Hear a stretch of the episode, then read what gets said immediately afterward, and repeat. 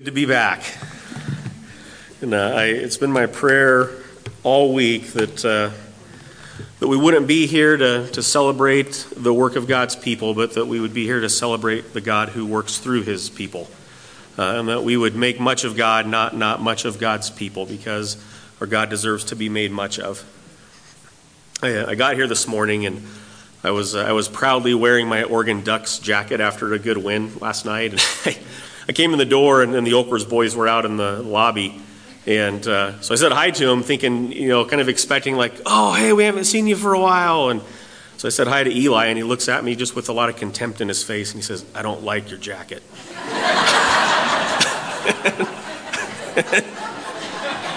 so it's good to be back. Um, a couple things I want to just share with you with regard to Lapine, and then just with a little bit of time that we have left, I just briefly want to want to look at some characteristics of a disciple because we, we share common vision uh, in that we, we exist to make disciples in our city and of all nations who are sent out to proclaim and embody the gospel for the glory of God. So uh, I want to look at what it is to be a disciple today, but uh, before I do that, um, we, we've just had a, had a pretty cool almost first year in Lapine, and uh, it just seems like God has, uh, God has knit our hearts together with, with these guys, and, and, as much as they say that they love us, we love them too, and have found them to be just great brothers and sisters and partners in the ministry. And uh, one thing I was thinking about this morning, um, just shortly after we had all uh, kind of made the decision that, that this was right and moving forward, and that the Lord was calling our family to Lapine, I, I went down uh, there for a men's group. It was probably about this time last year. I don't know, Tony and Kurt, I can't remember if you guys were there, if you remember this, but, but I came down for a men's group. And, and I remember, and I've shared this with some of you, may sound familiar, but, but we have a guy named Mike in our church, and he's a really cool guy. Um, but he's, uh, he's got this long handlebar mustache and a ponytail, and, and he walks with a cane, and he's hunched over from a bad motorcycle wreck years ago. And you just look at him, and you can tell he's an interesting guy that's lived an interesting life. And uh, a little bit socially awkward, but we've uh, gotten to be great friends in the time that we've been down there. And, and I remember very specifically at the end of this men's Bible study, uh, I can't remember what we were talking about, but I just remember Mike uh, looked at me and he just kind of had some tears in his eyes. And, and he said, You know, I look around Lapine and I see broken and hurting people everywhere. And uh, I know the Bible tells me to love them, but I don't know how to love them. And then he looks at me through his tears and he says, Will you help us love our community? And that, I'll probably never forget that. It was just a really impacting thing in that moment as we think about this idea that, that God has called us to make disciples. And certainly, uh, much of the making of disciples involves loving people, and sometimes loving people uh, maybe who are difficult to love. Uh, and so it's just something that's really stuck with me uh, over this last year. And as we uh, have been spending the last year really laying uh, the groundwork for the, the call of the believer, the call to uh, be disciples who make disciples. I, I, think of that often, of just that statement will, will you help us love our community? Uh, and Lapine's an interesting community because uh, it's very spread out.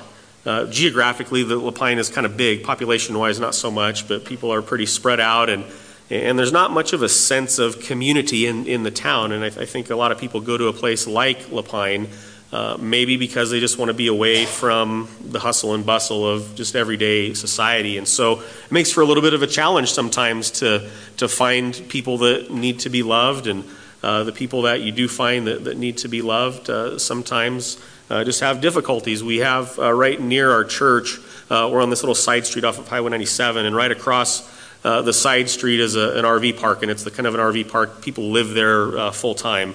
And then uh, right across Highway 97 is another RV park, and people live there uh, full time. And uh, we spend a lot of time praying that God will help us to love the people in the RV parks and just their kind of baggage and, and messiness, if you will, that, that, comes along with that.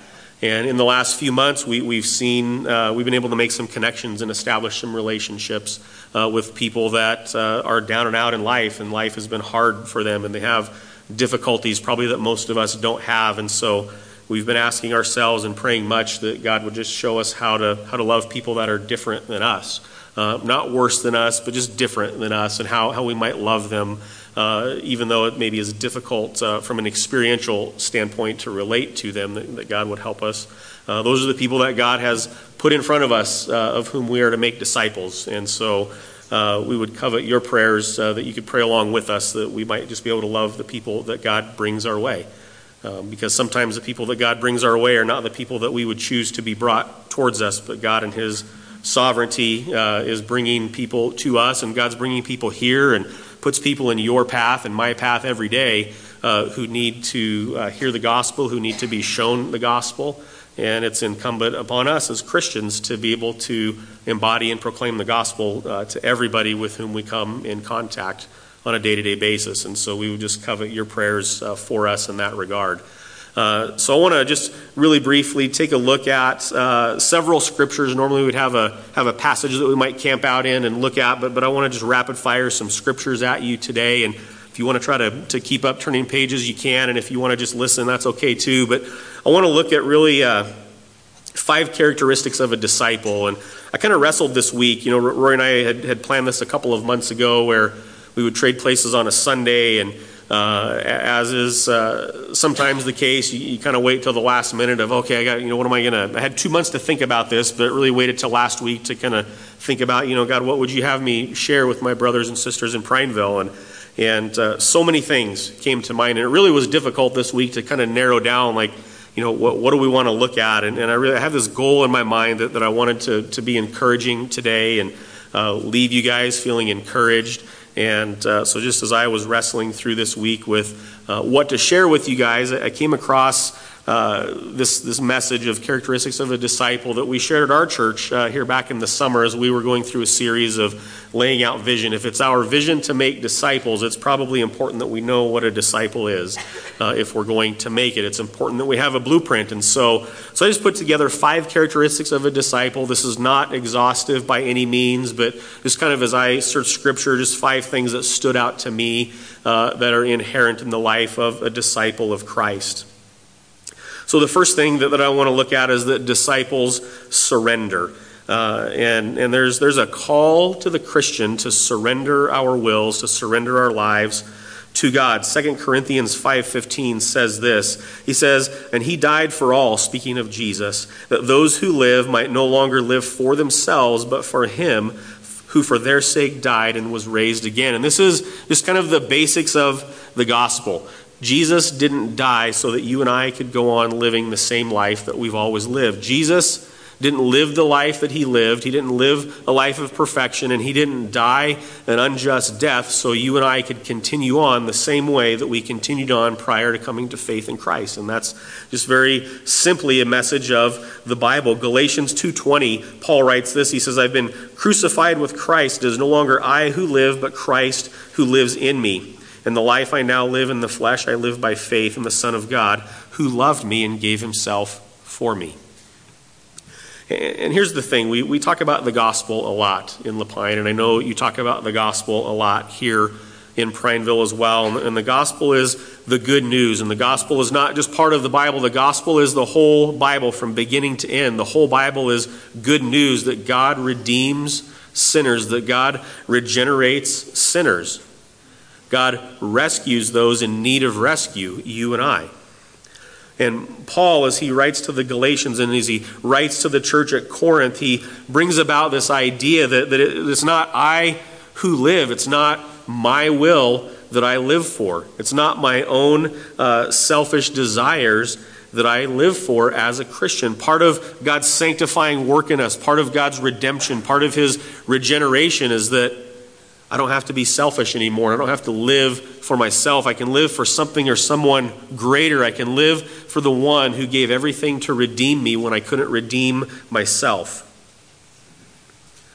1 Peter 4 1 and 2 says this Since therefore Christ suffered in the flesh, Arm yourselves with the same way of thinking, for whoever has suffered in the flesh has ceased from sin, so as to live for the rest of the time in the flesh, no longer for human passions, but the will of God. And there's a lot we can unpack in that short passage there, but the point is the fact that Christ suffered in the flesh, the fact that Christ renounced his will. You remember the scene in the garden before Jesus went to the cross, and he says to his Father, If there's any other way, tell me now. And then he says, Nevertheless, not my will, but yours. He submitted to the will of his Father. And in Peter, we're told that since Christ suffered in the flesh that we should arm ourselves in the same way of thinking. In other words, since Christ renounced his will, since he didn't live for his own glory, since he didn't live for his own desires, that we, as the people of Christ, should arm ourselves with the same way of thinking. That we would live for the rest of the time, in other words, the rest of our time on this earth, not for human passions, but for the will of God. And I would ask you this morning, what is it that you're passionate about? And, probably if we polled the room, everybody might have a different answer as to what we're passionate about. And maybe what we're passionate about today might not be the thing that we're passionate about tomorrow. Maybe it changes moment to moment or from circumstance to circumstance. But what is it that you're passionate about? And I'll tell you that what I'm passionate about most of the time is me. I'm passionate about me. And the call to the Christian is not to be passionate about self, not to live for self, but to live for the will of God, to live for Him who, for our sake, died, and for Him who was raised. Disciples surrender their will. The second thing I want to look at is that disciples believe. And this idea of belief, when, when the Bible talks about belief, you guys, it's, it's, not, it's not talking about knowledge. It's not talking about mental assent, if you will. It's not talking about simply acknowledging the existence of God or acknowledging the truth of a matter. But when the Bible talks about belief, it talks about believing to the point that it leads to action. 1 Thessalonians chapter 4 verses 3 to 8 say this. It says for this is the will of God your sanctification that you abstain from sexual immorality that each one of you know how to control his own body in holiness and honor not in the passion of lust like the Gentiles who do not know God that no one transgresses and wrong his brother in this matter because the Lord is an avenger in all of these things as we told you beforehand and solemnly warned you for God has not called us for impurity but for holiness Therefore, whoever disregards this disregards not man but God who gives the Holy Spirit to you. And my, my point in reading this in the context of belief, Paul isn't necessarily talking about belief here, he's talking about sanctification, but he reminds us that it's God who gives us the Holy Spirit. And one of the roles of the Holy Spirit is that we would be able to understand the truth of the gospel. We, we cannot understand, the Bible tells us, the truth of the gospel apart from God's Spirit at work in us. In 1 Corinthians chapter 12, it says that you can't say that Jesus is Lord apart from the Holy Spirit. And it's not that you and I can't say that, but we can't say that with conviction and with belief unless God, by His Spirit, enables us to recognize that He's God and that He's sovereign and that He's Lord of all. And so, in God's will for us to be sanctified, which is just a big Bible word that, that says that, that we're in the process of being made holy, from the point that we come to faith in Christ to the point that we're face to face with Him, that process in between is our sanctification, our process of being made holy and all that comes with it. Here's the hope that the believer has, and something that causes us to believe is that we have the Holy Spirit. God calls us to live in a certain manner. And in this passage, Paul is talking about sexual immorality and holiness. And here's, here's the cool thing about how God operates God doesn't say, don't do that, don't do that, do these things, and then leave it at that. God says, here's the way that I've called you to live, and I'm going to enable you to live that way because I'm going to give you my spirit to empower you to live obedient lives. And so our belief in God isn't just a, a head knowledge that God exists. Uh, our belief in God isn't even that, okay, I believe God exists, and, and if I don't live obediently to Him, He's going to be really mad at me and He's going to punish me, or things are going to be hard for me if I don't do it God's way. Our belief in God is so much more. So much more than that. God gives us His Spirit working inside of us from the inside out to transform us, to renew us, to regenerate us, to enable our belief the Bible tells us that it's God who is the author of our faith and God who is the finisher or the perfecter of our faith. And so your faith doesn't come from you. My faith doesn't come from me. Our faith comes from God. And, and our faith that comes from God leads to a way of living. It's not just a belief in that we read the pages of Scripture and we acknowledge it to be true, but it's a belief that leads to a way of living. Luke 6:40 says that a disciple is not above his teacher, but everyone when he is fully trained will be like his teacher. Think about that. A disciple is not above his teacher, but everyone when he is fully trained will be like his teacher. This is kind of this idea of sanctification again that, that God is in the process of making us holy. God is in the process of redeeming our fleshly, human, selfish desires. And Luke tells us that we're not above our teacher. Our teacher is Jesus, but everyone, as we are fully trained, we will be like our teacher. We are in the process as a disciple of becoming like the one that we follow. And that, that could be true no matter who you might follow. We're all becoming something, we're all becoming somebody. The, the question is who, who is it that we're becoming like, and who is it that we're following? Romans 6:22 says, "But now that you've been set free from sin and have become slaves of God, the fruit you get leads to sanctification and its end is eternal life." And Paul uses this this idea of slavery throughout his writings, but not necessarily uh, not always in a negative sense. Paul uses the idea of slavery in a negative sense when he talks about being slave to sin, but he uses slavery in a positive sense, if you will, when he talks about becoming slaves to God. And, and again, Jesus didn't die so that we could continue on living the same old life that we lived prior to our coming to faith in him. Jesus didn't die so we could continue on in our slavery and our bondage to sin, but he died so that we could have a new life, a different life, and that we could become slaves of his. One of the ideas that you see in the Bible uh, throughout its pages is the idea of being a, a bond servant. And if you don't know what a bond servant is, in, short, a bond servant is a willing slave. Somebody who was a slave, and after their time of slavery came to an end, they loved their master. And so they decided to continue on in service to their master. And this is kind of the positive side of slavery that Paul talks about when he talks about being slaves to God. And there, there's an end to our slavery to God. And it says that it leads to our sanctification, and the end is eternal life. And at the end of the day, for all of us, we, we just want to have life.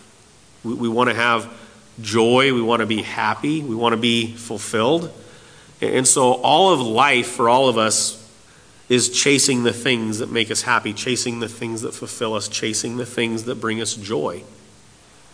And what's counterintuitive about the gospel is that, that God tells us in His Word that living our lives not for our own selfish desires, but living our lives for Him is what's ultimately going to bring us fulfillment, what's ultimately going to bring us joy, what's ultimately going to make us happy. Yet we spend so much of our lives living for our own desires and things that, okay, I know you say that, God, but, but this is really going to make me happy over here, so I'm going to. I'm going to spend some time pursuing this thing instead of you. And sometimes those things are even good things that we chase after. Sometimes there are good things that we pursue that we turn into ultimate things. And so, as we think about the fact that a disciple believes, what is it that you believe? Do you believe it to be true that ultimate joy, ultimate fulfillment is found only in a relationship with Jesus Christ? And if you're a disciple of Christ, you've discovered that to be true. 2 Corinthians 3 4 to 6, Paul writes this. He says, Such is the confidence that we have through Christ towards God. Not that we are sufficient in ourselves to claim anything is coming from us, but our sufficiency is from God, who has made us sufficient to be ministers of a new covenant. Not of the letter, but of the Spirit, for the letter kills, but the Spirit gives life. And Paul is telling us here I'm not sufficient to discover my own joy. I'm not sufficient even to live the way that God has called me to live apart from His Spirit. You're not sufficient to live the way that God has called you to live apart from His Spirit enabling you to live the way that He's called you to live. And that's why we can watch these PrayerCast videos, and you don't ever hear people in any of these videos asking for God to change their circumstances, it doesn't seem. You don't ever hear people in these videos asking God to make it less difficult, to take the hard things away. But what you hear people asking for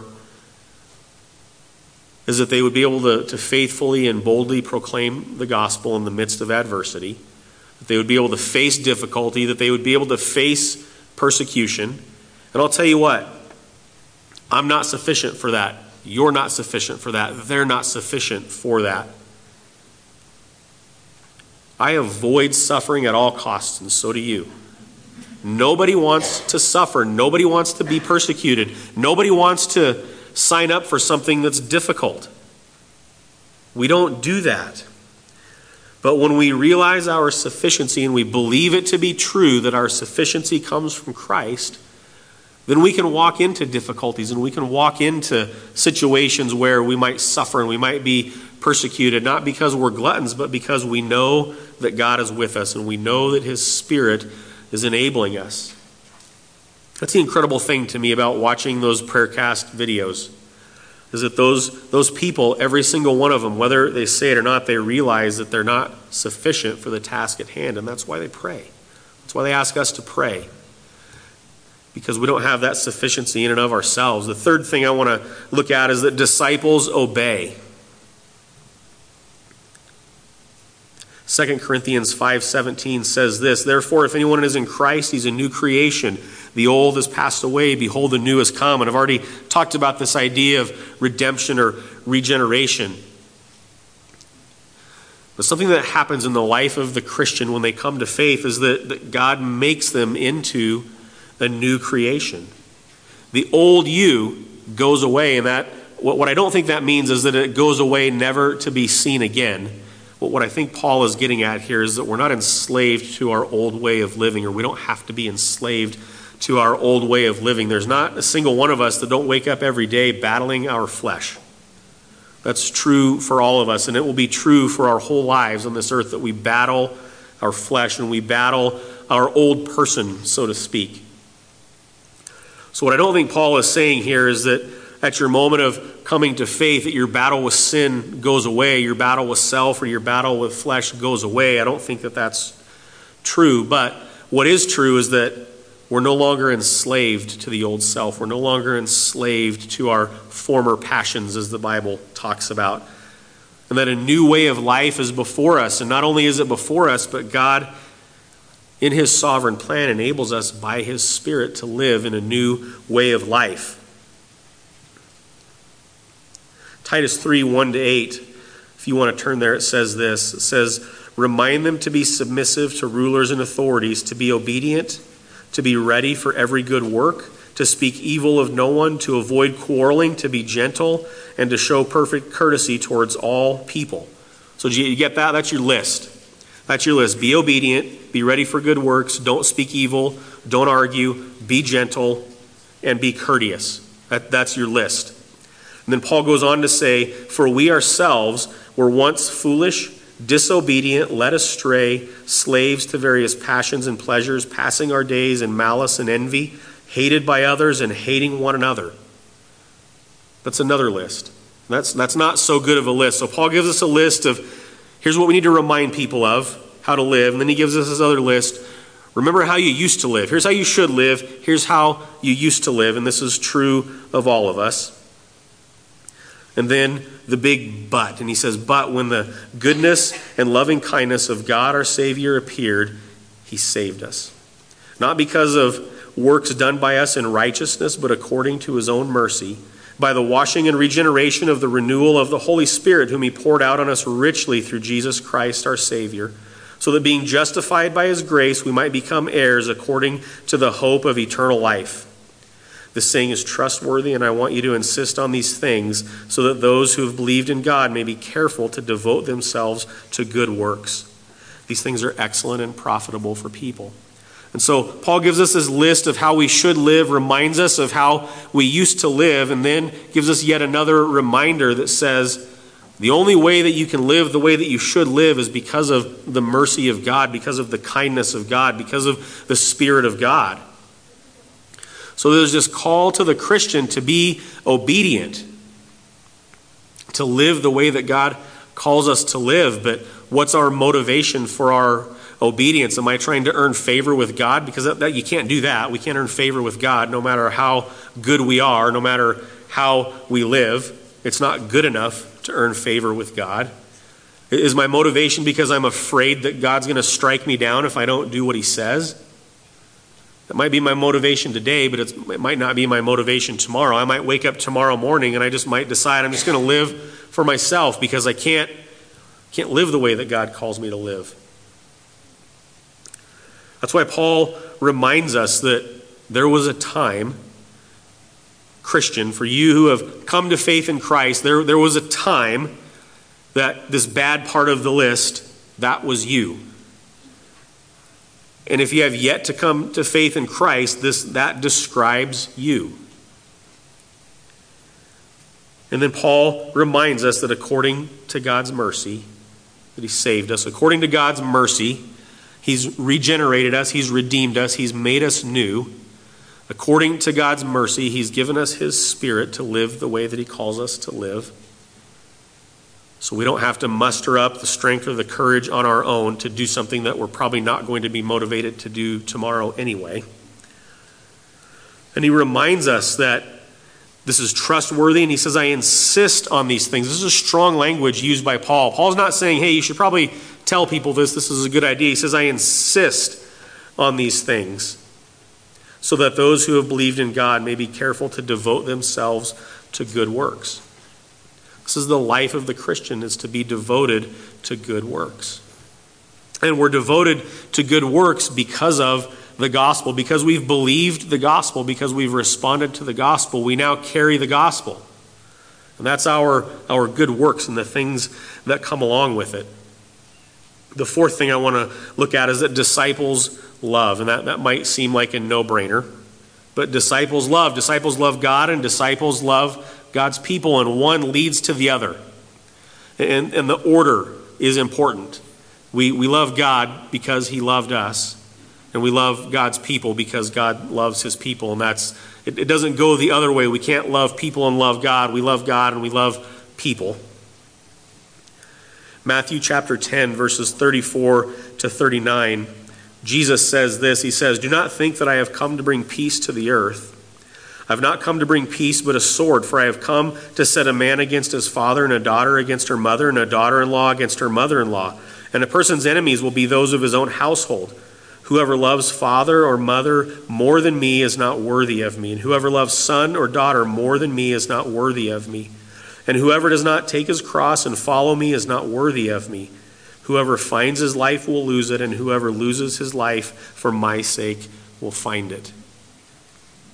And so, Jesus' own words, which might seem kind of harsh, but they're in the Bible, basically says if you don't love, you can't love anything more than me and still be my disciple. You can't love anything more than me and still follow me.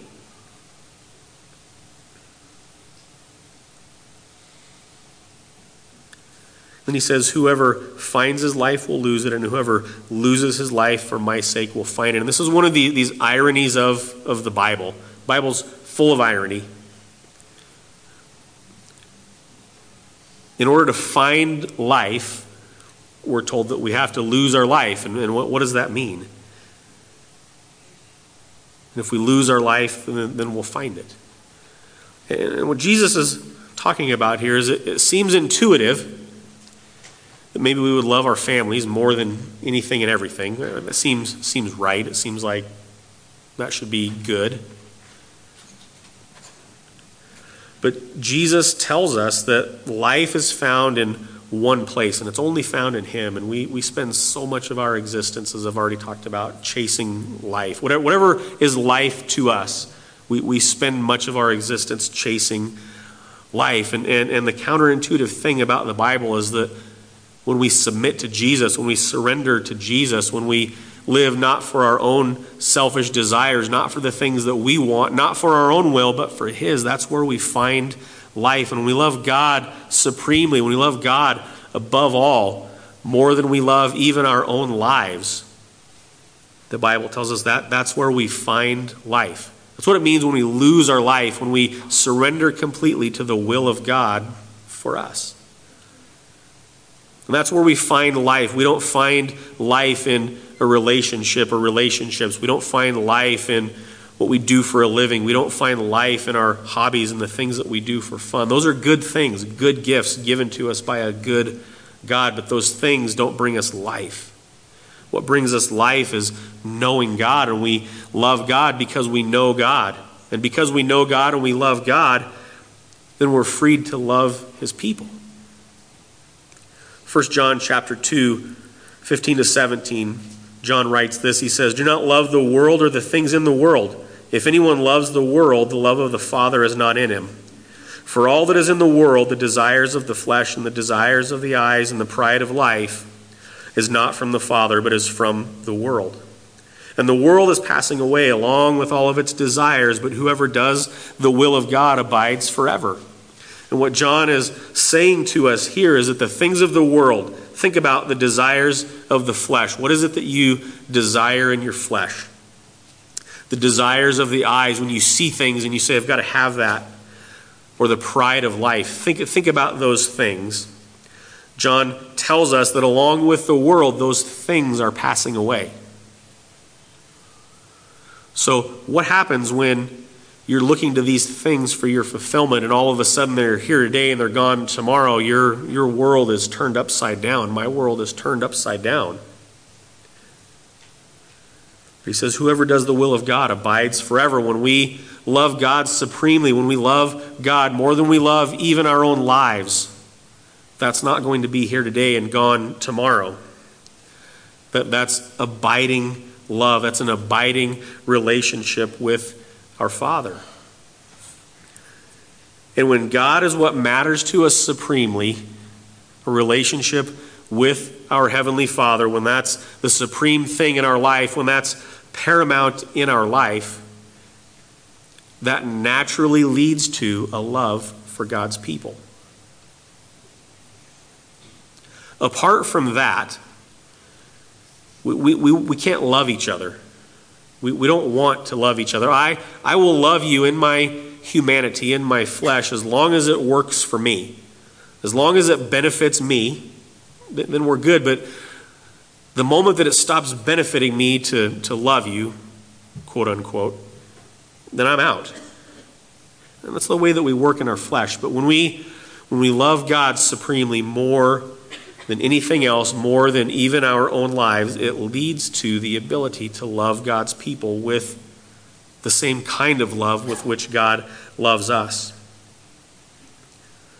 Continuing in 1 John chapter 3 verses 11 to 16, John writes this, "For this is the message that you have heard from the beginning that we should love one another. We should not be like Cain, who was of the evil one and murdered his brother." And why did he murder him? Because his own deeds were evil and his brothers were righteous. Don't be surprised, brothers, that if the world hates you, we know that we've passed out of death and into life because we love the brothers. Whoever does not love abides in death. Everyone who hates his brother is a murderer, and you know that no murderer has eternal life abiding in him. By this we know love, that he laid down his life for us, and we ought to lay down our lives for the brothers. And so, John, he's very black and white in his writing. And John will say things that, that if you don't love people, then you don't love God. He, he draws a line in the sand and says, You're either on this side or you're on this side. He says that we, we've heard from the beginning that we should love one another. That's part of the, the basic message of the gospel, that, that we love one another. John tells us in his gospel, he writes in his gospel rather, that People will know that we are disciples of Jesus. How? By the way that we love one another. Right? So, so this, is, this is basic Christianity. And John tells us that we know that we've passed from death to life because we love the brothers. Now, the way that nature works is that things go from life to death. That's the way the natural world works. But again, part of the, the irony of the gospel is that in God's economy, things can go from death to life. Matter of fact, we all, prior to faith in Christ, we right out of the gate, the Bible tells us that we're dead. And that the only way that we have life is that we come to faith in Christ. He calls us and we respond to Him in faith. But John tells us that we can know, one of the ways that we can know that we've crossed from death to life is because we love the brothers. And we could spend a lot of time talking about uh, what it is to love, and we just don't have time for that today. But suffice it to say, uh, at the end of the passage that we just read, John says that we know love because he laid down his life for us, because Jesus laid down his life for us. That's the ultimate picture of love. And if that's true, Christian, if someone has laid down their life for you, then our response to that truth is that we ought to lay down our lives for one another. And again, this we don't wake up in the morning thinking, who am I going to take a bullet for today? Or we don't think that way. 1 John chapter 4 verses 7 to 12 he writes this beloved let us love one another for love is from God and whoever loves has been born of God and knows God anyone who does not love does not know God because God is love in this, the love of God was made manifest among us that God sent his only Son into the world so that we might live through him. In this love, in this is love, not that we have loved God, but that he loved us, and he sent his Son to be the propitiation for our sins. Beloved, if God so loved us, we also ought to love one another. No one has ever seen God. If we love one another, God abides in us, and his love is perfected in us. And then a couple verses later, 1 John 4 19 to 21, he writes this. He says, We love because he first loved us. If anyone says, I love God and hates his brother, he's a liar. For he who does not love his own brother and whom he has seen cannot love God whom he has not seen. And this commandment we have from him whoever loves God must also love his brother. And what I don't, I don't think John is saying in all of this is that it's a requirement that if you love God, that you have to put up with your, your fellow brothers and sisters. Sometimes we think of it that way. That's not what John is saying, but the result of loving God is that you love God's people. And there's a difference there. There's a difference between me putting up with people that maybe I'd rather not be around, or me putting up with people who get under my skin, or putting up with people that are different than me. That, that's one thing. But what John is getting at is that when you love God, the response to loving God that flows out of you is that you become a lover of people. And that's different than tolerating, and that's different than putting up with. That, that's a supernatural kind of love that can only come as a result of loving God. And so if we don't love God, it's impossible to love people. And that's what John is getting at. So if you want to love people, then love God. The last characteristic of a disciple that I want to look at is that a disciple serves. And again, this, this isn't an exhaustive list by any means, but just things that kind of stood out to me in putting this together. So, a disciple serves. Matthew chapter 20, verse 28, he says, Even as the Son of Man has come not to be served, but to serve and to give his life as a ransom for many. Jesus, the King of Kings, the Lord of Lords, the Alpha, the Omega, the beginning, the end, the creator of the universe, the sustainer of the universe, the one that holds everything together, the Bible says came not to be served. And if there's anyone that ever deserved to be served, it was Jesus.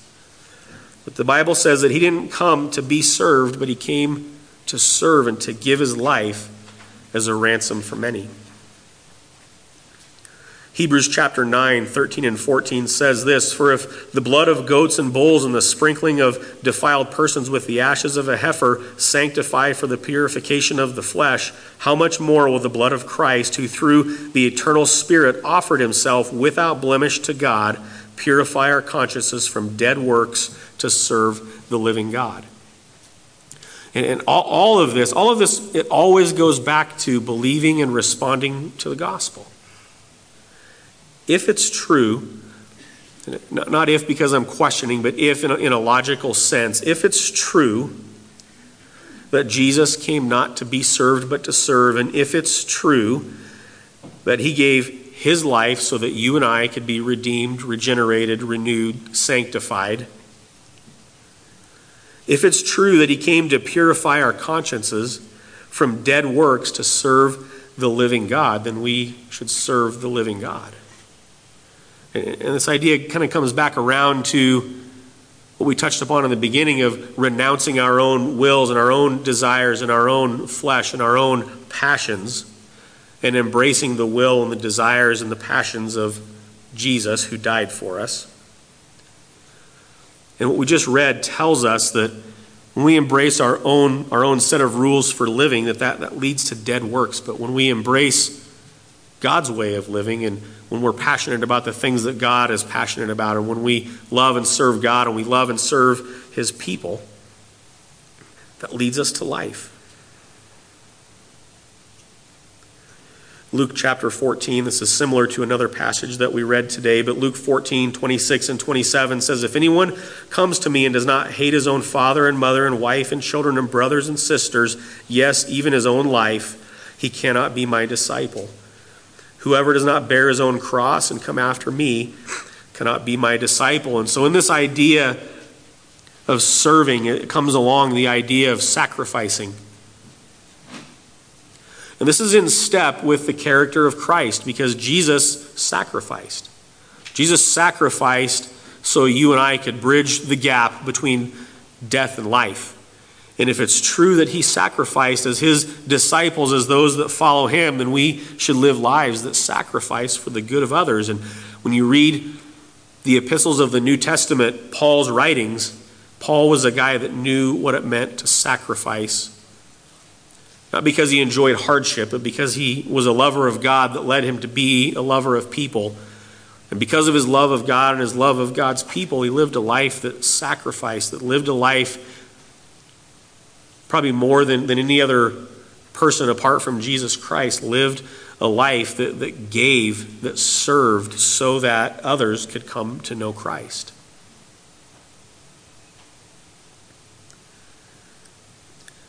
Luke chapter 14, just a few verses later, in verse 33 says that if anyone does not renounce all that he has, he cannot be my disciple. And, and again, we see in Paul's writings where he talks about all of the things in his life prior to coming to faith in Christ. And Paul, Paul had some things. Paul was somebody.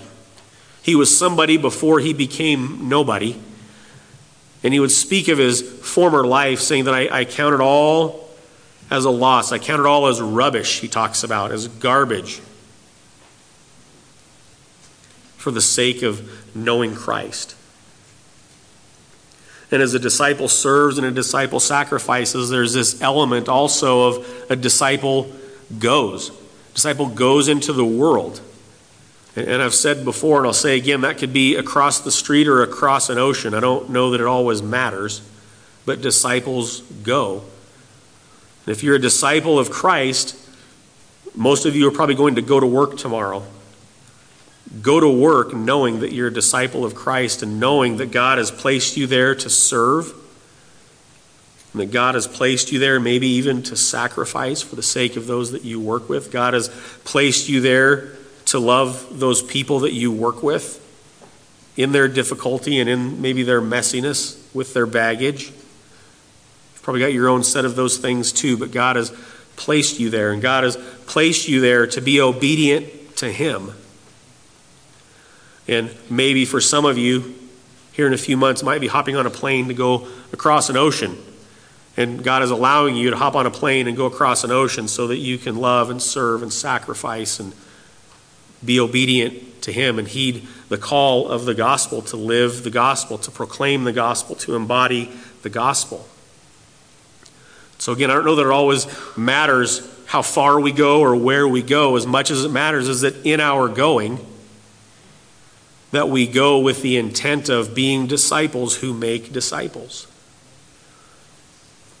And that's where we share common, common vision as, as two churches that that's what we're about is being disciples who make disciples. And a lot, more that could be said, but we're short on time today, so I'll just end there. I don't know what's happening next, but uh, um, let me pray for us and uh, just thank, thanks you guys for the opportunity for us to come here and just hope that you'd be encouraged today uh, in your discipleship, in your pursuit of Jesus, that He not only calls us, but He enables us by His Spirit to live the way that He's called us to live. Let me pray.